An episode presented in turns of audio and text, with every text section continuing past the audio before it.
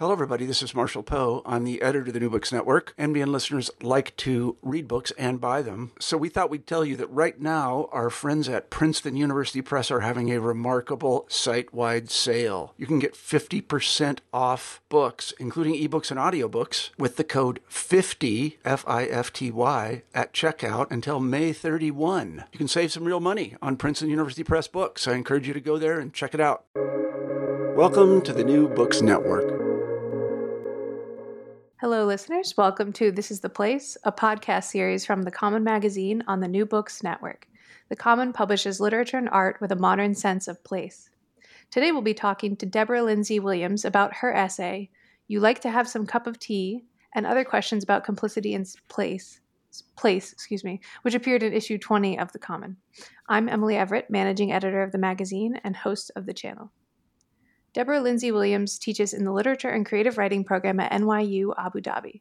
With Cyrus Patell, she is the co editor of the Oxford History of the Novel in English, Volume 8, American Fiction Since 1940, for which she also wrote the chapter on children's literature. She is currently working on a book called The Necessity of YA Fiction, which will be part of the Oxford Literary Agendas series. She has published essays in various publications, including the New York Times, the Paris Review Daily, the Rumpus, Brevity, and Motherwell. Deborah Lindsay Williams, thanks so much for joining us today. Thank you so much for having me. I'm very excited. So, we always like to start off by sort of setting the scene. So, would you tell us where you're calling from and, and what it's like there? Um, yeah, I am actually in Abu Dhabi, which is the capital of the United Arab Emirates. Um, I am eight, sometimes nine hours ahead of the east coast of the United States, so it's evening here. Um, Abu Dhabi is a big, bustling metropolitan city, um, but it is also a desert city surrounded by water. So it's a sort of city of contradictions. Um, contrary to what people thought when I first moved here, I do not ride a camel to work. Um, there is not gold in the streets. Um, if you saw the street I lived on, it looks like any medium sized city anywhere, kind of tall buildings and a lot of traffic. And then there's water and mangrove swamps. And then if you drive about half an hour out of town, it's just big, huge, empty desert. It's a kind of fascinating place to live. Absolutely. That was a, a beautiful description, very placey. I would love to start off with a reading from your essay. Would you read the first paragraph for us? Sure, sure, sure, sure. So this is called it's the essay is called You Like to Have Some Cup of Tea and Other Questions About Complicity and Place. We need to do more, Mom my son tells me. He's 15, supports the Kurdish resistance, and fancies himself an, an anarcho socialist, which is not like being an anarchist, mom, okay? He tells me. The young socialist lives in a state of perpetual indignation about the state of the world. He insists that governments can and should do better, and that capitalism is the root of almost all problems, past, present, and future. He hopes for radical social change, but when I call him an idealist, he's furious. It's practical, that's all. Marx and Öcalan, their ideas would work if people weren't just so stupid and greedy. I usually tell the young socialist that because I'm a literature professor, my version of do more is of the teaching and writing sort rather than the man the barricades sort, which I know disappoints him. He says, We're all complicit, Mom. You're white and a professor, and there's no way to escape your own privilege, even if you're only white by accident. Thank you for reading that. Would you explain what the piece is about or describe what the piece is about for our listeners who may not have read your essay yet? I think yeah. that's it, what you read is a perfect introduction. um, so the essay came about. Um, so I live in Abu Dhabi, and one of the great things about Abu Dhabi is that it is literally about four or five hours from lots of amazing places that if I were to live, if I still lived in Boston or New York or DC and was a literature professor, would take, you know, 10 hours to get to, right? So um, we do a lot of traveling here. And I think a lot about what it means to be a traveler. And we were planning, or I was planning, um, my son, my older son was about to leave for college. So we were going to take our kind of last family trip. You know, it's going to be like a big trip, right? And I'd always wanted to go to South Africa. And so I figured, I thought, okay, well, it's not that far from here, so we'll we'll go there. And I started looking for hotels and so forth, and all of these ads were advertising like you know, colonial splendor or, you know, like the first settlers would have seen or, you know, the, the, the language of colonialism was being sold as like a lifestyle choice without you know it was like attractive furniture and you know broad verandas with drinks but it and in the essay i talk about you know it was sort of the colonial light without any actual you know like politics involved it's sort of like the movie from a while back um, out of Africa, where it was all just Meryl Streep and Robert Redford and a lot of like linen garments lounging in the sunlight, you know. So I was thinking a lot about that, um, that that that marketing impulse, and what it meant. And then my son saying like, "I can't believe we're going to go to South Africa. That's just this terrible place. How can we go there? You know, we're we're participating in this in this dreadful history." And then thinking about living in Abu Dhabi. And when I talk to people in the States about where I live, they are always sure that this is the land of oppression. Um, and at the same time as I was having the, the, uh, sort of planning this trip, I had my first ever internet troll um, who was like, "Oh, you you have a you know your Bangladeshi maid is you keep her in a closet and you've stolen her passport and you know you live in a country with slaves." So, and it was just like, dude, you know, no, that's not true.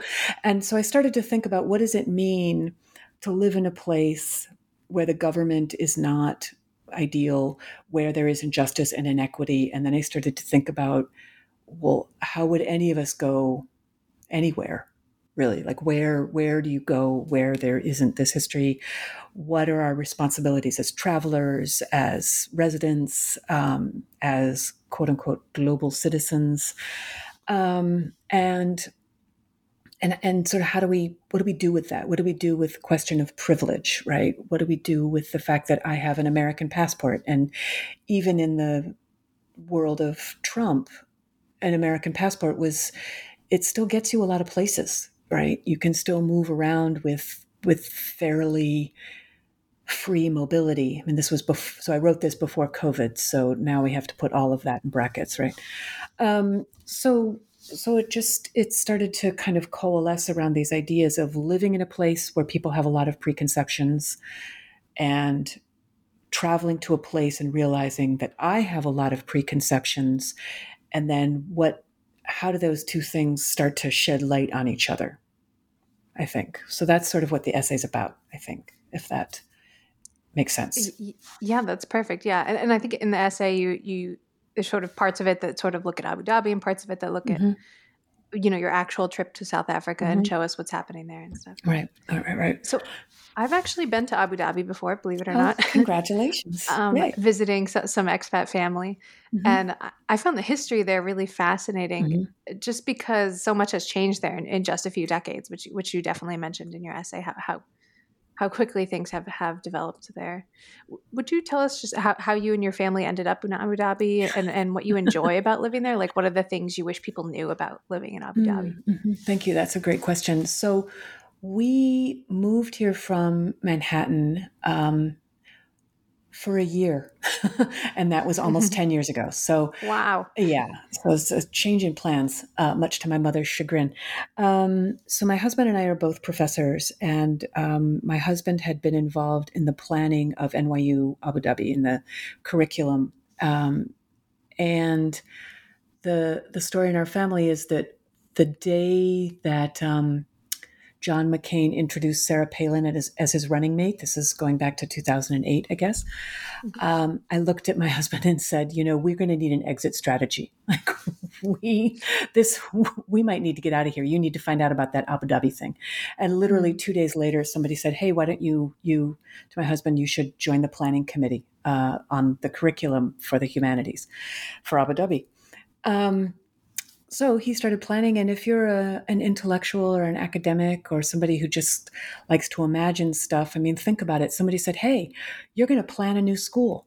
What what do you want to do? Right? It was like super exciting. There's going to be this brand new place in this brand new part of the world that we didn't know. So that was really exciting um, to start a liberal arts university in a part of the world that was going to allow the student body to come from everywhere in the world. Uh, so we moved here with two little kids. My the the young socialist was at the time um, not quite seven, so his politics had not yet emerged. Um, and uh, my older son was not, maybe 10. And it was the most exciting thing teaching here. Um, I literally, we have students from, I think, almost every inhabited country in the world. We had our first wow. student, our first student, uh, this, we had our first student from Fiji join this year.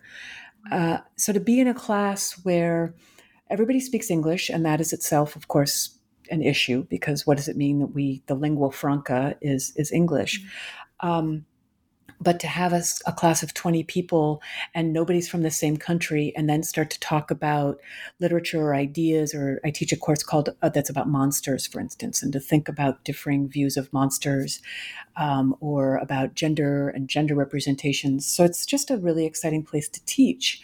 And living in abu dhabi it is not a perfect place by any stretch of the imagination but it is also a place maybe a little bit like New York.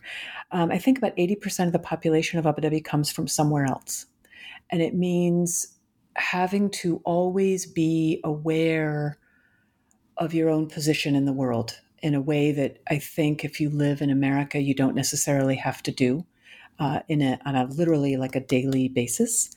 Um, and I find that very exciting. And it is also a place, exactly as you said, Emily, where things are changing even in the 10 years that I've lived here, um, to think about on a very simple level. For instance, when I first moved here, I, I bought a bicycle and I rode my bike around, and people looked at me like I was a lunatic. Like, because this is car culture. And what are you doing on a bicycle? And also, you're a Western lady and it's really hot. And why are you there? You know, like, are you okay? Are you stranded?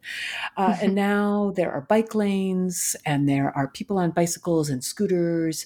Mm-hmm. And, you know, so things just things change and that is really exciting. And it is also a place where family is really important where you can get out into nature um, although it's not you know mountains it's not western massachusetts nature and i miss the color green sometimes so deeply that I, like it hurts. Um, but it is um, it's exciting to feel a part of something, even in a tiny way. I mean, I'm, I'm not important, but of of a country that is trying to change itself and where there is there is a there's a kind of tolerance here. I mean, there there is injustice and inequity, absolutely, but there's also a kind of tolerance here that I find really remarkable, and I haven't seen in a lot of other places. And I think that when I talk about that with people um, who've never been here or been to the Gulf, um, they're really surprised because the the image of the Gulf states in particular and the Middle East, quote unquote, uh, I think in the Western imaginary, is you know veiled ladies and oil rigs, kind of abject workers and camels in the background, and then like the occasional jihadi sort of leaping around somewhere. Mm-hmm. And it, so people are surprised that I can drive, that I can drink, that there are women in government, that I mm-hmm. can go to a bar, that there's live music, that um, you know people go to the beach in very small bikinis, you know, and nobody nobody looks twice at them. Mm-hmm. I mean, sometimes people stare at them, but that's because it's a woman in a small bikini or a man in a very small bikini. You know, so I think people are surprised by that. Um, yeah. Yeah. Uh, it, it's really interesting what you say because I think, especially the last couple of years in America, like there's, I think in America, there's this sense of like wanting to go back to the way things were for, for, for some people, you know, like make America great again, like this mm. idea of like, that our glory days are past and i mm-hmm. feel like in Abu Dhabi, like you say, and in, in, the Emirates in general, like the, everything is so forward looking mm-hmm. and so like um, really active and and self aware movements for change and mm-hmm. for and for development and, mm-hmm. that kind of thing. Yeah. Yeah. I mean, sometimes that becomes a kind of aggrandizing, like, you know, this country's the best at fill in the blank. And sure. and so it's a young so the thing is it's a as my children like to point out um, i am older than this country. So you know so yeah i'm like that's super great charming. Um, you know so they're gonna the country's gonna celebrate its 50th anniversary next year. And that wow. so to think about like that they have problems or that this doesn't work or that's not right or blah blah blah it's like well you know no okay but god like just give them a minute, you know, like hang on. Um, so that so it's exciting, I think. Yeah, I also think um, something that's so unique, I think, about the Emirates is that um, their sort of most privileged class are like the native Emiratis, mm. but they're actually like a, a minority of the population, mm-hmm. as, as mm-hmm. you said, by like a large margin. And I think mm-hmm. in mm-hmm. America, that's just hard to imagine because in America, being the majority is the privilege. Right. Right, and, right, and right. It's not the case in Abu Dhabi. Right, that's true. I think people are also really surprised that there's a huge population of um, South Asians who've been here for decades and have really mm-hmm. helped build the country and is a really entrenched, some quite wealthy, some really entrenched middle class, um, and it it forces us forces uh, it has asked me living here has asked me to really think about ideas of privilege. I think that we get caught in these ideas that privilege is like a monolithic structure mm-hmm. and it's not right? So i have privilege in a sense because i'm white but i have a little less privilege because i'm a woman but i have less privilege because i'm i have some privilege because i'm an expat but i don't have privilege because i'm not emirati. And it's you know so it, it it's a it's a shifting it's a shifting ground in a sense. It's not there. It's not absolute. I think would be how I'd right. say that. So at the Common, we're particularly focused on writing with, with a modern sense of place. I'm sure you know, mm-hmm. and mm-hmm. there's a lot of discussion in your essay about sort of the Western view of a mm. place. Mm. Um, we, uh, like we've just been discussing how Westerners think of the Gulf, these sort of like stereotyped ideas, and also how they think of South Africa. Would you mm-hmm. talk a little bit about sort of taking on those views in this essay? Mm. That was one of the things, and I think I write about. I did write about this in the essay. Is that I think there's a kind of um, a white American naivete in it's related to a, something a friend of mine said, a European friend of mine said years ago, which is uh, which is that only in America can you be considered well educated and only speak one language. It's like, ooh, that's deeply humiliating. Ouch. I know. It's like, oh, me and my faux French. Um, but you know, I sort of thought, all right, we're going to go to South Africa, and it's going to be really amazing. And I've really wanted, I've wanted to go to this place for a long time, you know. And I've read Nadine Gordimer, and I, you know, I've read other writers, and and and yet, when I got there, we were in Cape Town. Um, I was like, oh, look, the townships are still there. Oh, but apartheid's over. Oh, oh, you know, so we want to, so this idea that, well, the problem's been solved, right? Because apartheid is no mm-hmm. longer the law of the land. So, oh, all fixed. And, right. and to have to remember that I was allowed to think that in a sense because I don't live there, I hadn't been there, and because also much of the sort of you know American news is not super great on international reporting, right? Unless things are in disaster, and then you get you get that, yeah. right? um, so to have to think about my expectations of going to South Africa and that I was thinking about South Africa maybe the way other people had been thinking about Abu Dhabi, right? Like, oh, well, I mm-hmm. know this from the news or from this. So, okay. And what I saw in Cape Town was a country or a, you know, a city in a country still really wrestling with these really ugly legacies and histories. And I hadn't really had to think about what it means to not be recovered right? And and to think then again about America and how long or maybe impossible it is to kind of quote unquote recover um, from a history of institutionalized racism. Mm.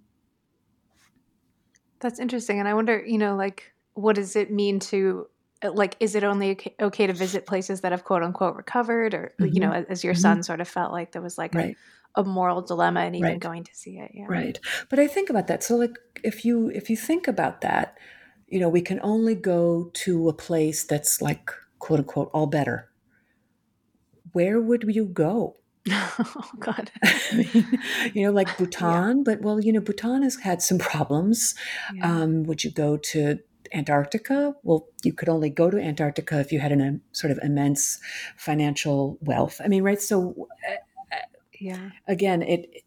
I, I think of my son thinks very much in absolutes, and I um, and I'm not sure that really works, right?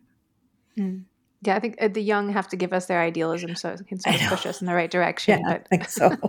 but I don't think mm-hmm. it can get you all the way there. Yeah. Mm-hmm, mm-hmm, mm-hmm, so your essay takes its title from a line in a novel by Nadine mm-hmm. Gordimer, which imagines the collapse of apartheid in South Africa right. more than a decade before that actually happened. So right. she wrote it before the collapse. Right, right. And in the essay, there was a line you wrote that I loved. You said, when Gordimer published July's People, it was speculative fiction, but now it's historical. Mm. And like all good historical fiction, it holds up a mirror in which we can see ourselves.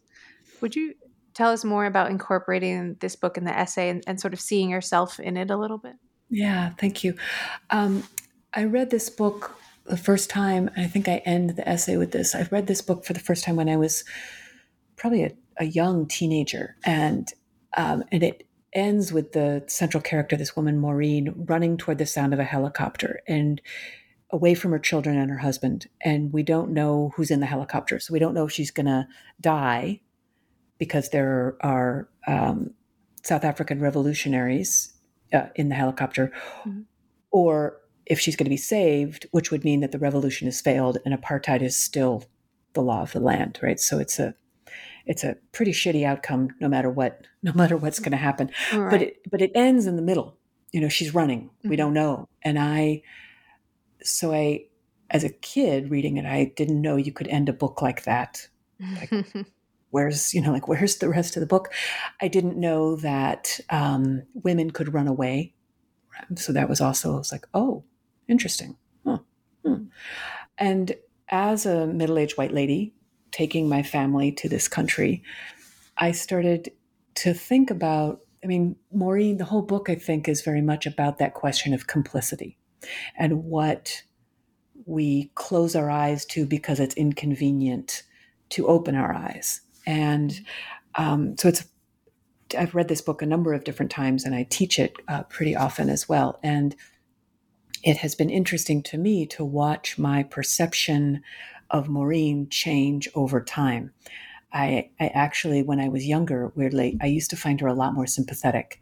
And now mm. I find her deeply problematic. She wants to believe that her quote unquote houseboy, who's a man of probably somewhere between 30 and 40 years old, is like her friend and they like each mm. other. And and I read this now and I'm like, oh my God, no, he doesn't like you. Or maybe he does, but you're his boss. And what are you thinking? Mm. So, as a novel that f- it, it shows us, I think, even though it was written in the early 80s, it it forces us to think about how change happens. And often when I teach it, I teach it in conjunction with Audre Lorde's very short essay, very famous essay, Do the Master's Tools Dismantle the Master's House, right? So, how does change happen? Does it happen with revolution? Does it happen with, in the case of uh, Maureen and her husband, should they have left the country? Should they have taken their money out of the bank and moved? Should they have, you know, how do they affect change as people who are benefiting from this corrupt system? And that's a question. I don't have an answer, right? I don't know if any of us do, but we hope for change. We want for change. We agitate for change. We march and protest, as we've seen in the United States this past summer. And then, and then what happens? You know, sometimes we don't know what happens. Change happens after, after we're dead, you know, or it happens for our children. And Maureen makes me think about those questions um, in ways that are not always or almost never comfortable, I think, which is part of why I keep coming back to the book. The epigraph is um, from Gramsci's prison notebooks uh, The old is dying and the new cannot be born. In this interregnum, there arises a great diversity of morbid symptoms. And I, that hmm. sense of being stuck, I think, is, is really powerful right? Because as we've seen, in the Trump administration and the aftermath, right? People cling to the levers of power with every breath they've got. You know, their dying skeletal hands are clenched. And and you got to pry those fingers off the levers of power. And how, how do you do that? You know, um, and I don't I don't have an answer to that. Sorry. Why don't you? No, I, know, I, I understand. Um, I, I, love that quote you read. I feel it just feels unfortunately like very apt for this time yeah. period we're in right now. I think yeah, there's so true.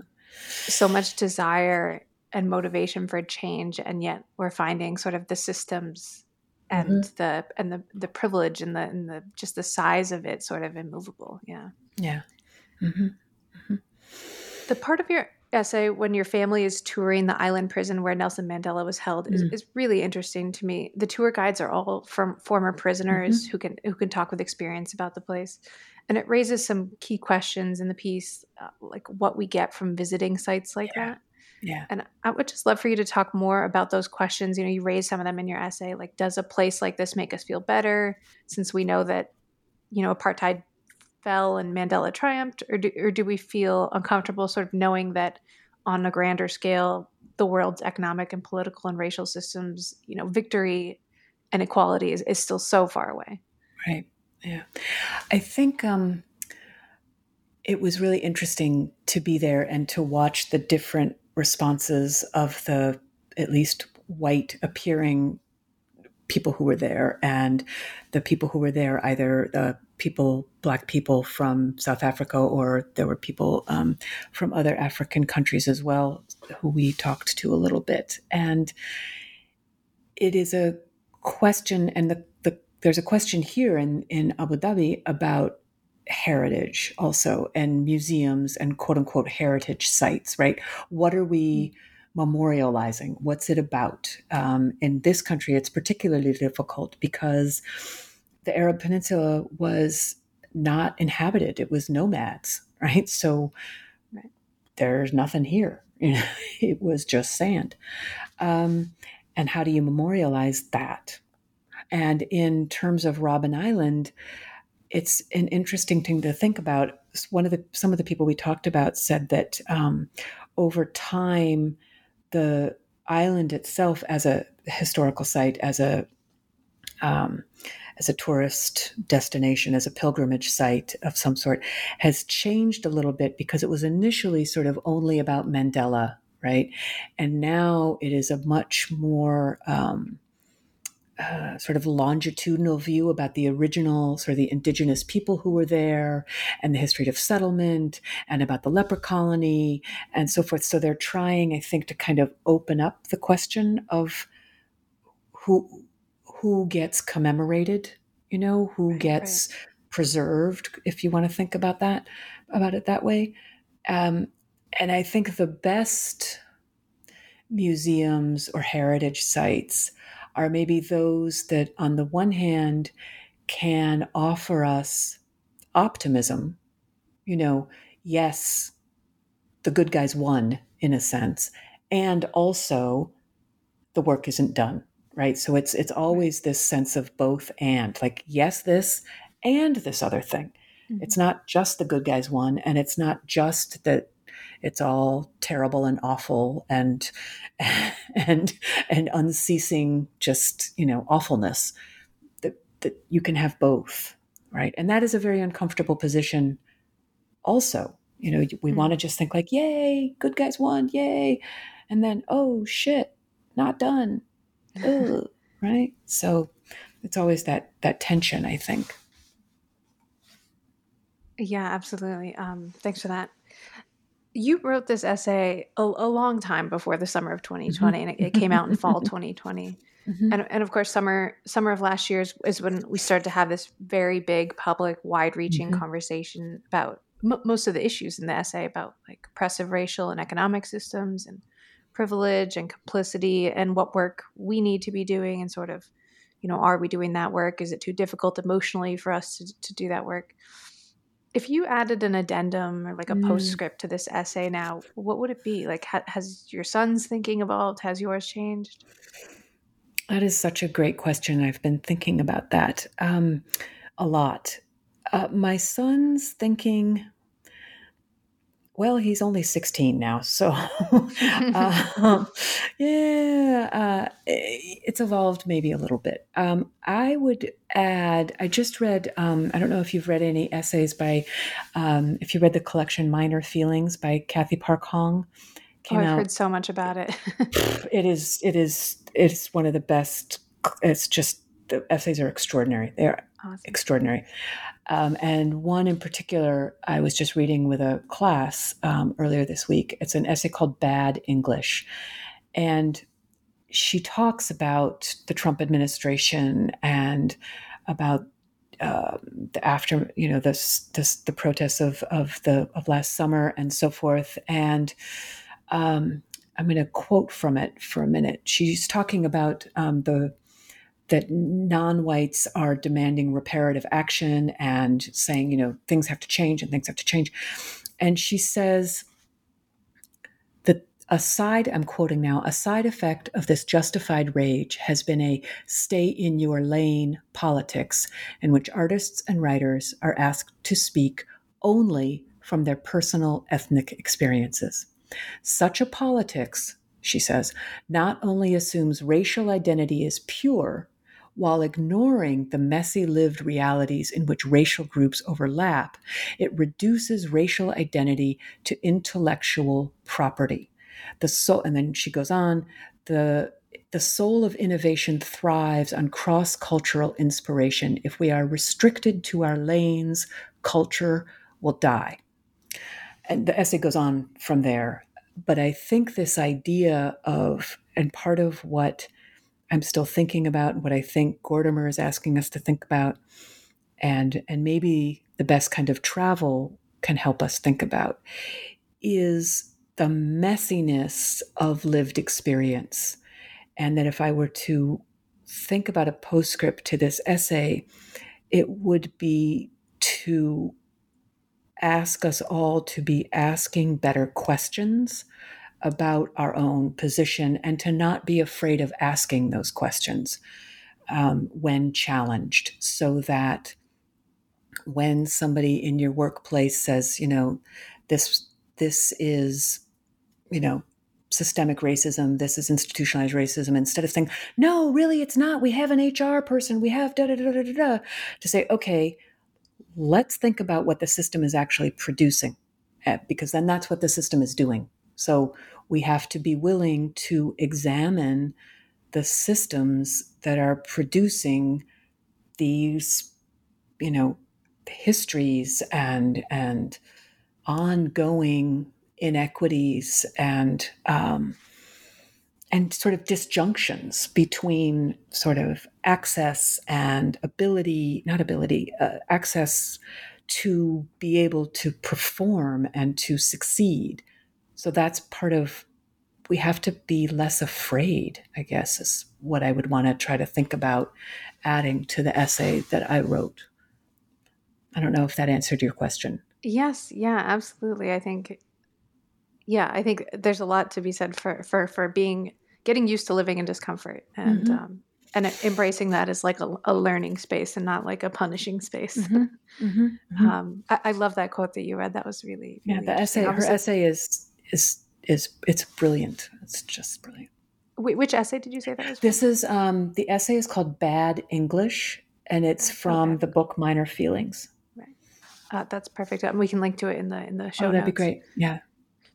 So I know that you participated in our, our sort of weekly writes program, mm-hmm. which mm-hmm. for listeners who may not know is an online writing program the Common runs twice a year, sending out weekly writing prompts alongside yeah. advice and other things from, from editors and writers. Mm-hmm. And, and our hope is that it will encourage new ways of thinking, but also just to, to establish a regular writing practice, like a commitment to mm-hmm. weekly writing or daily writing or whatever that is for you. I wonder if you would tell us what what what your practice looks like. Do you have a set schedule, or is it more about you know making space to to sit down when inspiration strikes? I tell my students um, in the writing classes I teach that the inspiration fairy is like in the Seychelles, and she is not coming back. So, so you're really out of luck if you're waiting for that, right? It's the Stephen King. You got to get your butt in the chair right? Yeah. So part of why I have signed up for weekly writes actually is I didn't always do the prompts, but it was the reminder of are you paying attention to your practice? Are mm-hmm. you, this is going to sound very like bad yoga teacher, but you know, like, are you honoring your practice? Um, are you finding an hour every morning or if you're a person whose brain works after 10 o'clock at night you know at 10 o'clock at night where and and just saying and this is the time when i am not going to do my email and i am not going to write my spreadsheet reports and i am not going to watch stupid tv or you know so i do i have been um i use the weekly writes uh that reminder has helped me and now i have a regular um, I I can't remember where I read about it. I um I tell me so the book that I'm writing for Oxford is an academic book and I have told myself, you know, I have to spend at least 2 hours every day. Period. That's it. Mm-hmm. And it can be 30 minutes, 40 minutes, 30 minutes if but whatever it is before I go to sleep, I have to have ticked off that I've done 120 minutes. Sometimes it's like 90 minutes on, 20 minutes off, another 90 minutes. Um, but that's that's my that's my goal. I mostly hit it. Most mostly. And what I find is with anything is that the more I write, the more I write, the more the ideas are coming and connections are being made and I'll I'm finding sentences and I'm I'm writing an, this academic book, but I'm also working on some fiction and an essay. And so the more you make the space for the generativity, the more the generativity shows up. So if you show up for your practice, your practice will show up for you, I guess is what I would say. Yeah, I really love that. I think, you know, when I started writing, you know, writing has this like sort of romantic feeling to mm. it. Like you just sit down and the magic happens. Mm. And, and mm-hmm.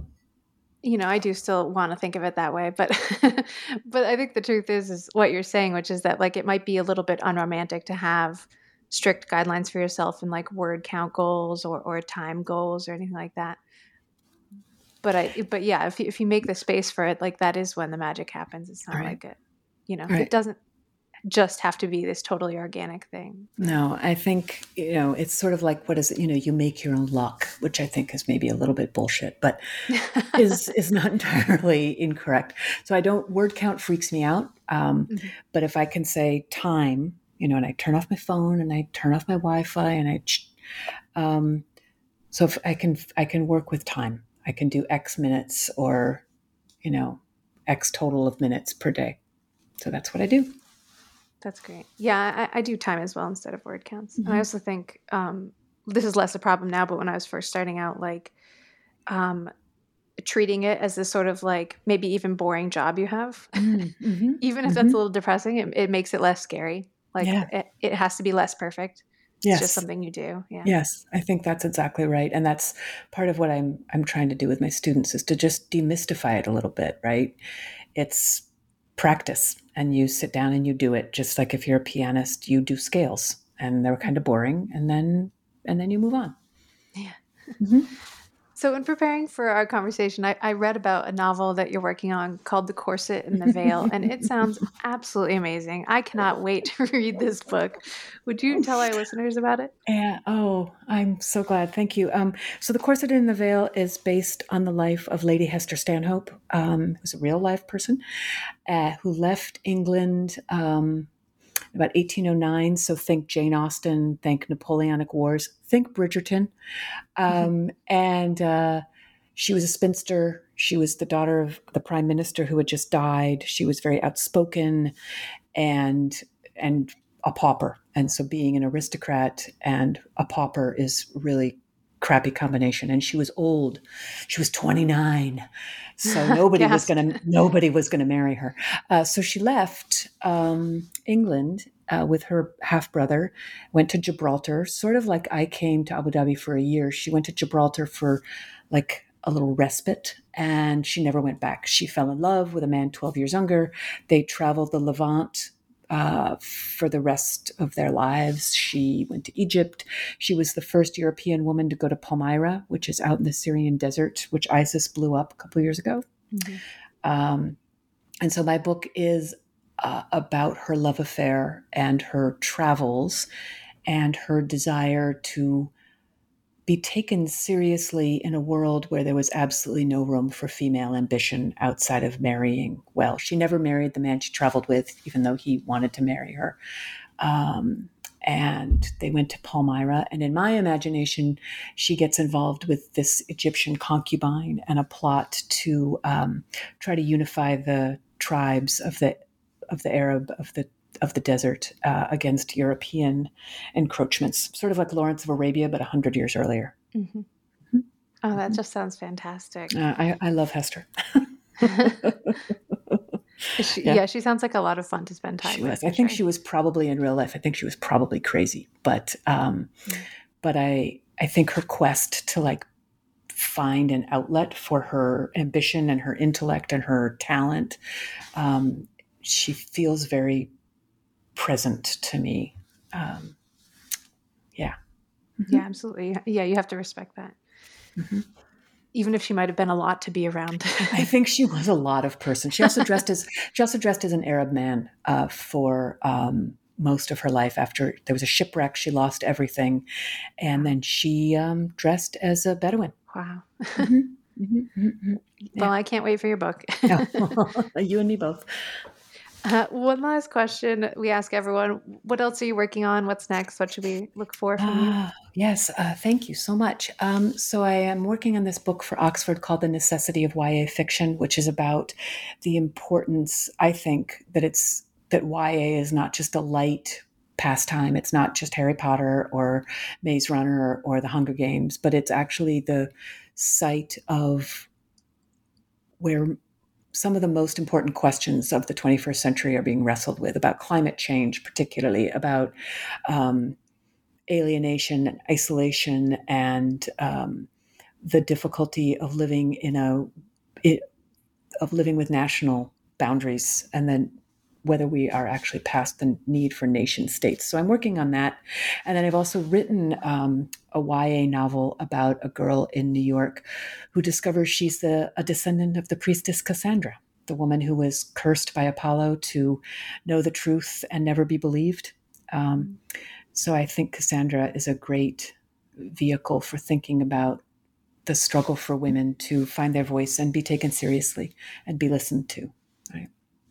So both of those things. Uh, that's a lot to be working on.